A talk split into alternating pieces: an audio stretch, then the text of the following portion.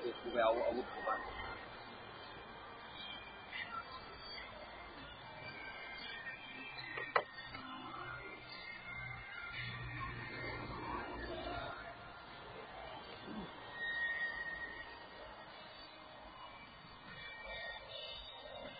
สวัสดีครับ คุณจักรานนท์ครับ เสียงชัดเจนไหมครับ พิมพ์บอกผมหน่อยครับ เพราะว่าตอนนี้อยู่กลางแจ้ง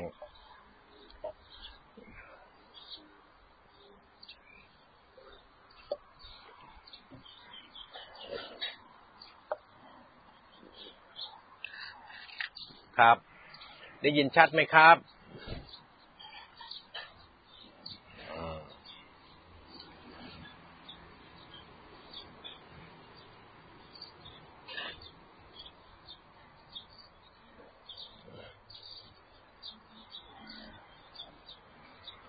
สวัสดีครับ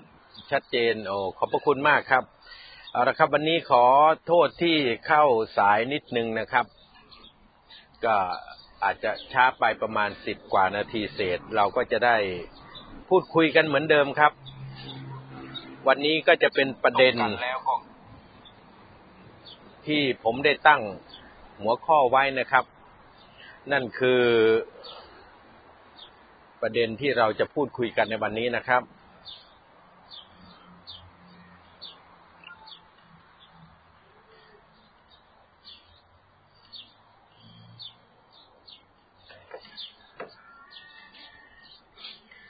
ขอบคุณมากนะครับ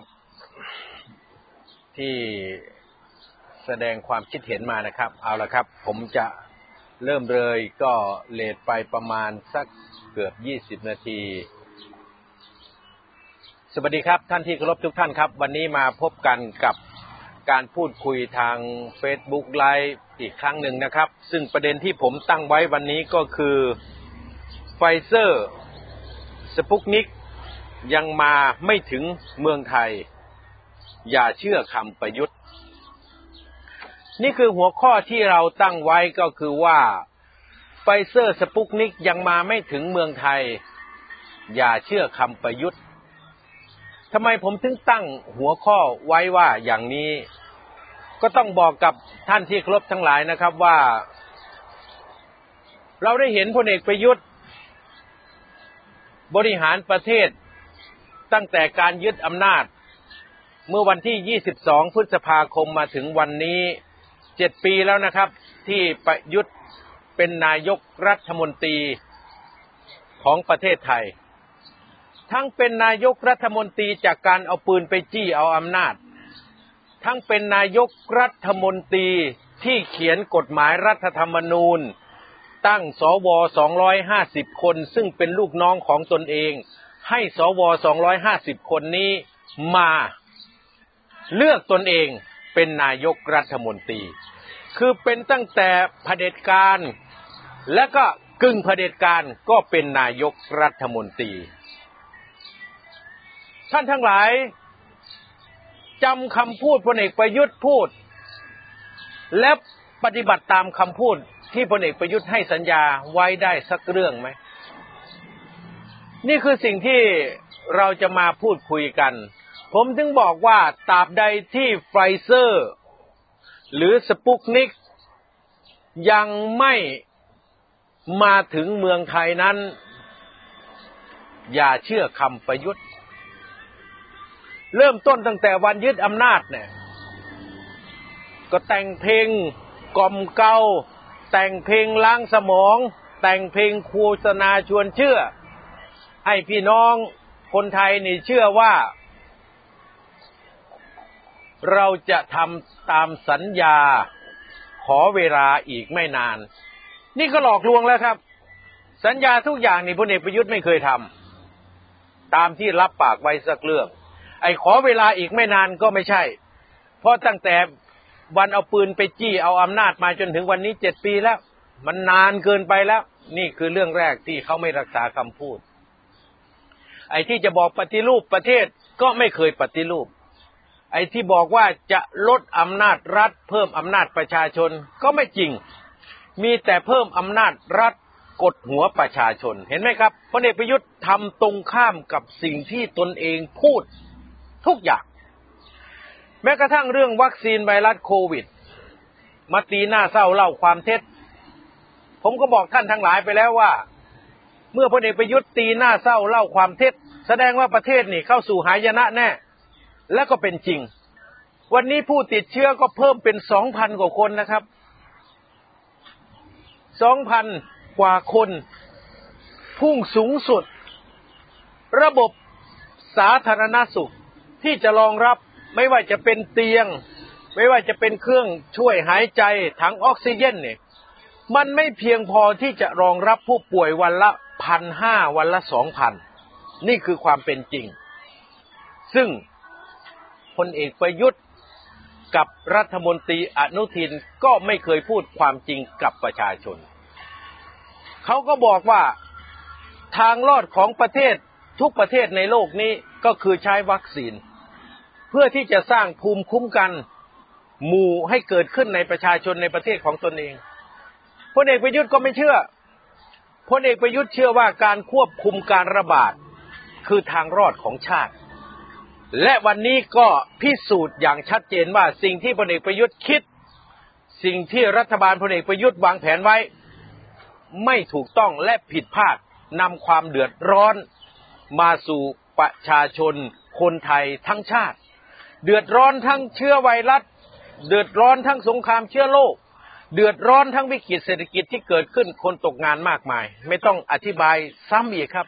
เพราะเป็นเรื่องจริง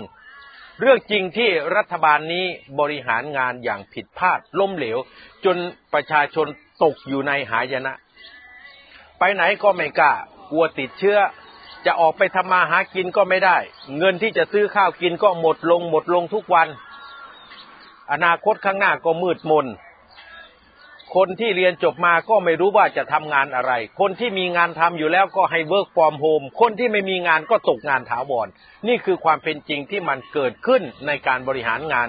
ของรัฐบาลพลเอกประยุทธ์ ซึ่งสร้างความเดือดร้อน สร้างความวิบัติหายนะให้กับคนไทยทั้งชาติ นอกจากเรื่องวัคซีนที่ผิดพลาดที่ผมบอกแล้วก็คือ ท่านจำได้ไหม วันที่ 18 ตุลาคม รองโฆษกรัฐบาลนางสาวไตรสุรีนี่ได้ถแถลงข่าวและพูดอย่างภาคภูมิใจว่าประเทศไทย จะเป็นประเทศแรกของโลก เป็นประเทศแรก ๆ ของโลก ที่จะผลิตวัคซีนและมีวัคซีนฉีดให้ประชาชน วันที่ 5 พฤศจิกายน รองนายกรัฐมนตรี 5 พฤศจิกายน 2563 นะครับ จะได้จำปีให้ถูก วันที่นางสาวไตรสุรีรองโฆษกรัฐบาลถแถลงก็คือวันที่ 18 ตุลาคม 2563 บอกว่าประเทศไทยจะเป็นประเทศแรก ๆ ของโลกที่มีวัคซีนฉีดให้ประชาชนเป็นข่าวดี เพราะได้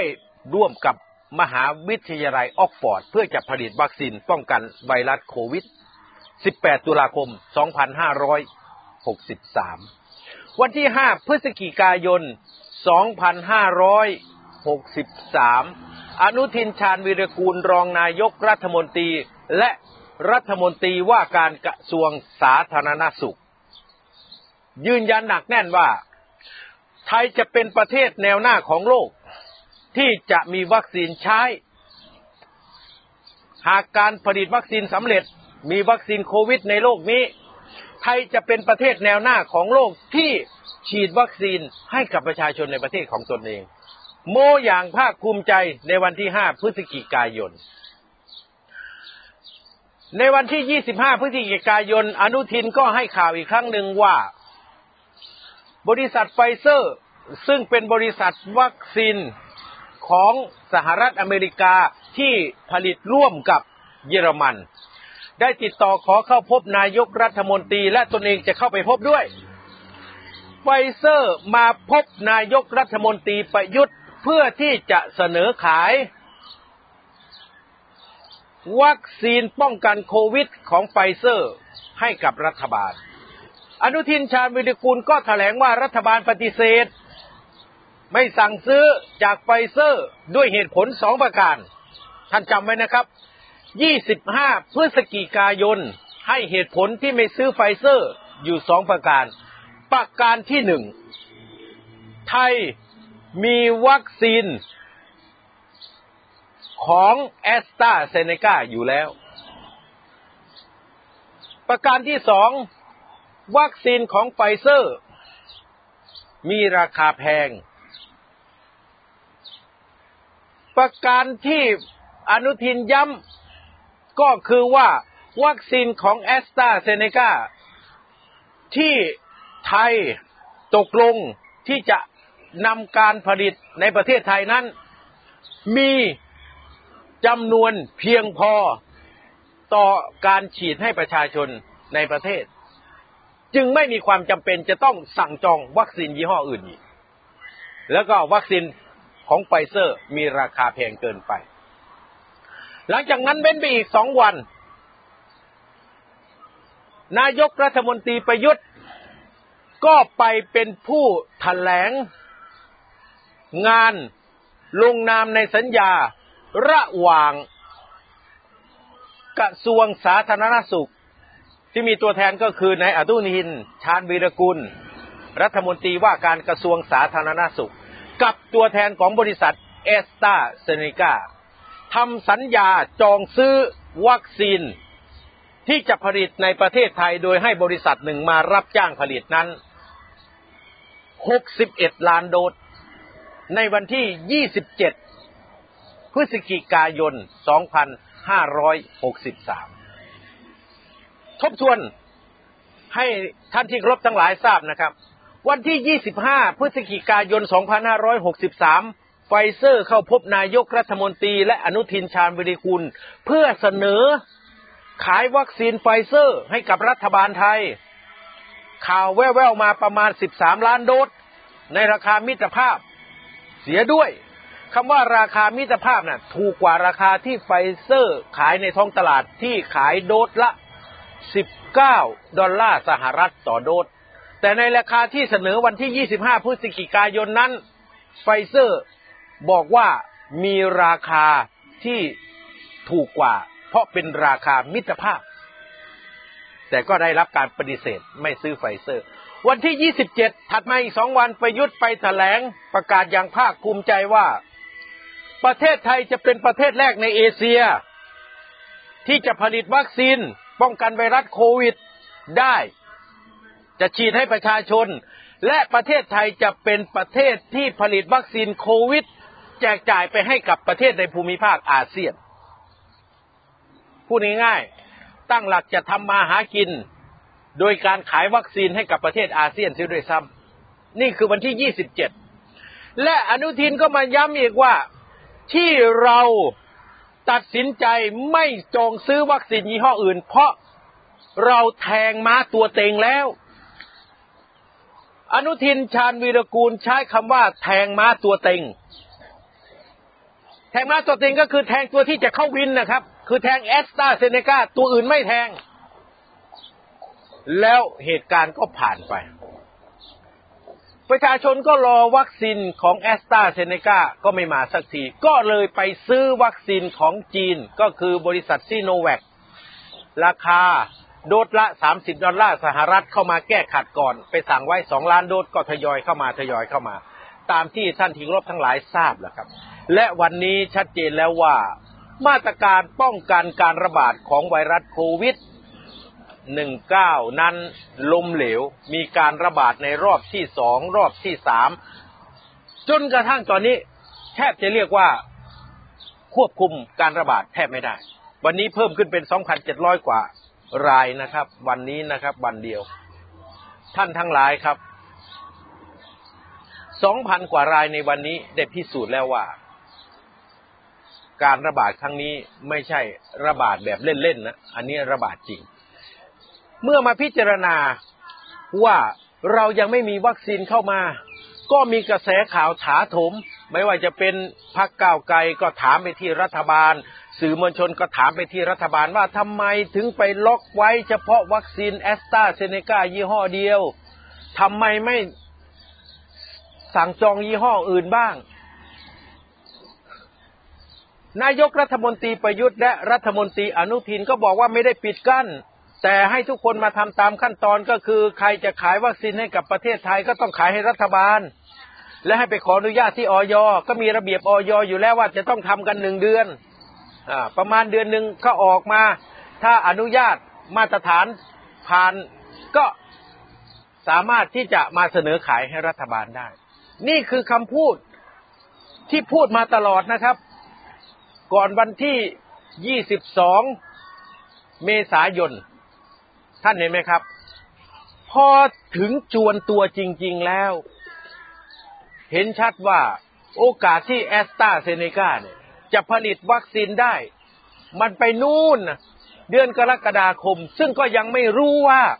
จะผลิตได้ตามเป้าหมายที่ทำการสั่งจองสั่งซื้อกันไว้หรือเปล่า เพราะความคืบหน้าตอนนี้ก็ยังไม่มีอะไรมาก เพียงแต่มีกรอบระยะเวลาว่าจะผลิตได้ในเดือนมิถุนายนช่วงปลายเดือน ซึ่งผมก็ให้ไว้ว่าเป็นกรกฎาก็แล้วกัน ให้เวลาเขาหน่อย ท่านทั้งหลายครับ เมื่อมันภาวะจวนตัว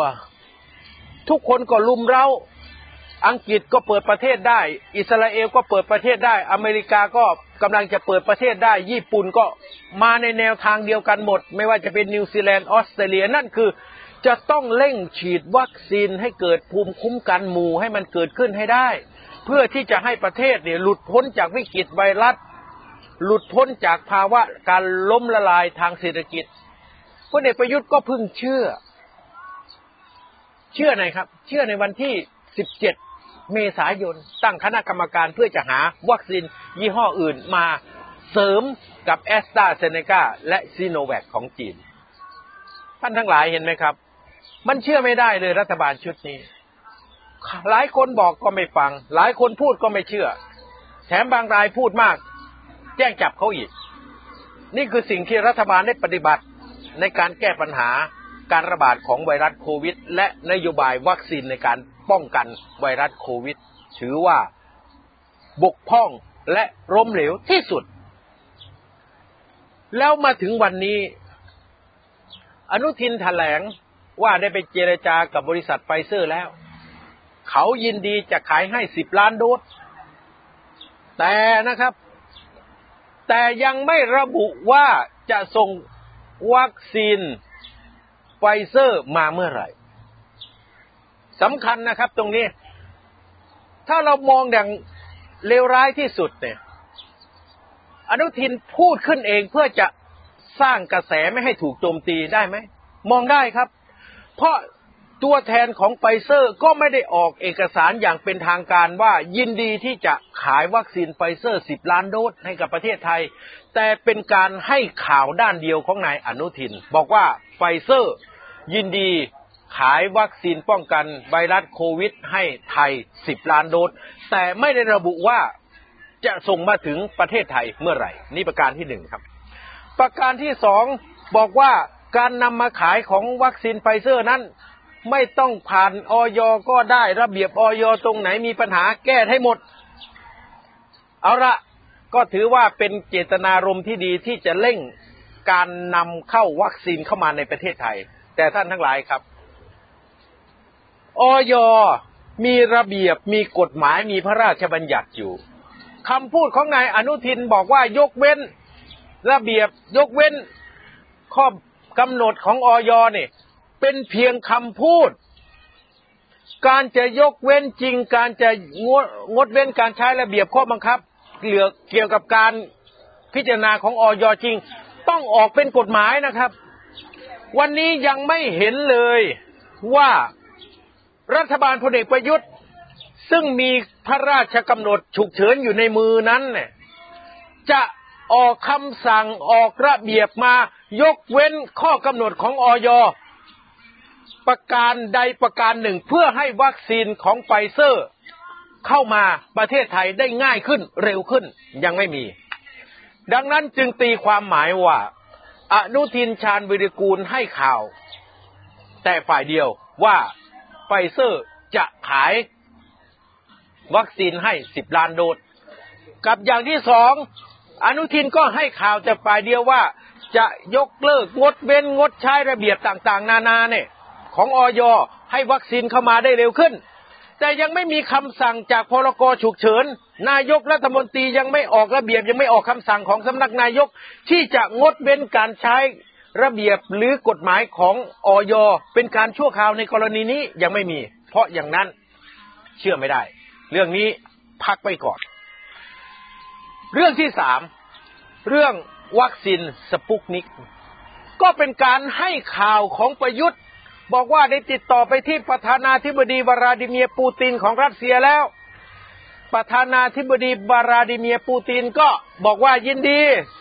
ที่จะเอาวัคซีนสปุตนิก fiveเนี่ย หรือบางคนเรียกสปุกนิกบีเนี่ยให้ประเทศไทย แต่ให้กระทรวงสาธารณสุขไปติดต่อ ท่านทั้งหลายครับ ดูแล้วมันเป็นการติดต่อแบบปกติเลย เหมือนกับว่าอดีตนายกทักษิณได้พูดว่า เขาพร้อมที่จะติดต่อวลาดิเมียร์ปูตินให้ เพราะเป็นเพื่อนกัน เป็นเพื่อนสนิทกัน ทักษิณกับปูตินเป็นเพื่อนกัน และคนสนิทของปูตินก็เป็นเพื่อนสนิทของทักษิณด้วย นี่เรื่องนี้รู้กันทั่วโลก แต่ท่านทั้งหลายครับ เหมือนกับกลัวว่าทักษิณจะได้หน้า ตัวเองก็ติดต่อได้เหมือนกันปูติน แต่ติดต่อไปแต่การถแถลงของวัคซีนสปุกนิกไฟนี่ยหรือสปุกนิกบีเนี่ยกลายเป็นการถแถลงเพียงแค่พูดในเรื่องปกติว่าได้ติดต่อวัคซีนได้ติดต่อประธานาธิบดีปูตินแล้ว ยินดีที่จะให้สปุตนิกมา และให้เป็นไปตามขั้นตอน แล้วมันขั้นตอนมันจะถึงเมื่อไหร่ครับ นั่นผมจึงบอกท่านทั้งหลายว่า ตราบใดก็ตามที่ไฟเซอร์ยังไม่ถึงมือของคนไทย ยังไม่ขึ้นเครื่องบิน และเครื่องบินที่ขนวัคซีนนั้นยังไม่ landing ที่สนามบินสุวรรณภูมิ หรือไม่ landing ที่สนามบิน ดอนเมืองอู่ตะเภาเนี่ยเชื่อไม่ได้ เพราะประยุทธ์กับอนุทินเนี่ยไม่เหลือความน่าเชื่อถือให้กับสังคมไทยแล้วตราบใดที่วัคซีนสปุตนิก five นี่ยังไม่ขึ้นเครื่อง และเครื่องนั้นยังไม่มา landing ที่สนามบินสุวรรณภูมิ สนามบินดอนเมืองหรือสนามบินอู่ตะเภานั้น เชื่อไม่ได้อีกว่าเราจะได้วัคซีนพวกนี้มา นี่คือความจริงครับ เพราะคนล้มละลายทางความน่าเชื่อถืออย่างประยุทธ์จันโอชา และอนุทินชาญวีรกูลนั้น ไม่มีความน่าเชื่อถือให้กับคนไทยอีกแล้ว ถ้าเชื่อคนอย่างนี้ ภาษาโบราณก็บอกว่าออกลูกเป็นลิง เพราะฉะนั้นถ้าคนไทยไม่อยากออกลูกเป็นลิงก็ ไม่ต้องเชื่อไว้ก่อน เอาละคุณมีหน้าที่แก้ปัญหา แก้ปัญหาไปอนุทิน ประยุทธ์มีหน้าที่แก้ปัญหา แก้ปัญหาไป แต่สิ่งที่คุณพูดไว้น่ะ ตั้งแต่คุณมีอำนาจมาน่ะ มันไม่เคยเป็นความจริงเลยสักครั้งเดียว แล้วเรื่องวัคซีนไฟเซอร์วัคซีนสปุตนิกเราจะเชื่อคุณได้อย่างไร นี่คือคำถามตัวโตๆที่ประชาชนทั้งประเทศตั้งคำถามนะครับดังนั้นผมยังบอกเรื่องนี้ อย่าไป ตกหลุมพรางของการปล่อยข่าวฝ่ายเดียวของรัฐบาลของอนุทินของประยุทธ์ และอย่าไปตกหลุมพรางของสื่อมวลชนที่เชียร์พลเอกประยุทธ์ สื่อมวลชนที่เป็นลูกสมุนขี้ข้าสุนักรับใช้เผด็จการเราอย่าไปเชื่อ เราต้องเห็นนะครับ เห็นว่าไฟเซอร์มาลงในประเทศไทยแล้ว เห็นว่าสปุกนิกมาถึงประเทศไทยแล้ว นั่นถึงเชื่อได้ นี่คือเรื่องที่ผมจะพูดกับท่านทั้งหลายวันนี้ครับ ว่าเราจะไม่เชื่ออะไรเลยกับรัฐบาลนี้ต้องเห็นของจริงเท่านั้น เหมือนกับที่เราโทรศัพท์ไปหนึ่งหกหกแปดแล้วบอกว่ามีคนรับตลอดเวลา โทรไปปุ๊บจะได้เตียงผู้ป่วยเลย ขนาดนายกรัฐมนตรีประยุทธ์โทรไปเขายังไม่รับสายเลย และประชาชนธรรมดาโทรไปจะรับสายได้ยังไง นี่คือความเป็นจริงครับ ดังนั้นแล้วผมจึงบอกท่านที่รบทั้งหลายในการไลฟ์วันนี้ว่า อย่าเชื่ออะไรทั้งสิ้น ขอให้เห็นของจริง ไฟเซอร์ต้องมาจริง สปุกนิกต้องมาจริง เราถึงจะเชื่อว่าเรามีวัคซีนเพียงพอที่จะฉีดให้พี่น้องประชาชนห้าสิบล้านคน แล้วก็อย่าไปเชื่อนะครับ เพราะตอนนี้ยังไม่มีการฝึกอบรมแพทย์ที่จะฉีดให้มันเสร็จในปีนี้เลย ไม่รู้ว่าคุณหมอที่ฝันเนี่ย บอกว่าจะฉีดวัคซีนให้คนห้าสิบล้านคนได้เสร็จภายในสิ้นปีนี้นี่ ฝันกลางแดดฝันกลางวันหรือฝันเปียก มันต้องเป็นเรื่องที่จับต้องได้สิครับ ต้องมีการฝึกอบรมบุคลากรสิครับ ใครเคยเป็นแพทย์ ใครฉีดได้มา จะฉีดวันละสองแสนคน ก็ใช้เวลากี่วันนะครับ เกือบสามร้อยวัน วันละสามแสนคนก็ใช้สามร้อยวันเห็นไหมครับ นี่คือสิ่งที่มันเป็นจริงแต่สิ่งที่รัฐบาลให้ข่าวกับประชาชนนั้น มันเป็นการให้ข่าวแบบโฆษณาชวนเชื่อ ท่านที่เคารพทั้งหลายครับ ก็ขอให้ท่านทั้งหลายนี่ ได้เปิดเผยข้อมูลนี้ไป ให้ตั้งหลักในความเป็นจริงก่อน ตอนนี้เราอยู่ภายใต้การบริหารราชการแผ่นดินของตัวตลกที่ไร้ความน่าเชื่อถือ ดังนั้นจึงเป็นความชอบธรรมของประชาชนทั้งประเทศที่จะไม่เชื่อ และเราจะต้องกดดันบีบ ให้รัฐบาลตัวตลกที่ไร้ความน่าเชื่อถือนี้ทำงานให้คุ้มกับเงินภาษีของประชาชน วันนี้ผมไทยกรพลสุวรรณก็มาพูดกับท่านเพียงแค่นี้ก่อนนะครับ วันพรุ่งนี้มีโอกาสผมก็จะมาไล่เลียงเรื่องราว และให้พี่น้องประชาชนเท่าทันกับการหลอกลวงต้มตุนของรัฐบาลพลเอกประยุทธ์ ก็ขอให้ทุกท่านปลอดภัยนะครับ ไม่ติดเชื้อโควิด และก็สามารถดำเนินชีวิต ไปในสถานการณ์ที่ยากลำบากนี้ให้ผ่านพ้นไปให้ได้ วันนี้ขอให้ทุกท่านโชคดีครับ สวัสดีครับ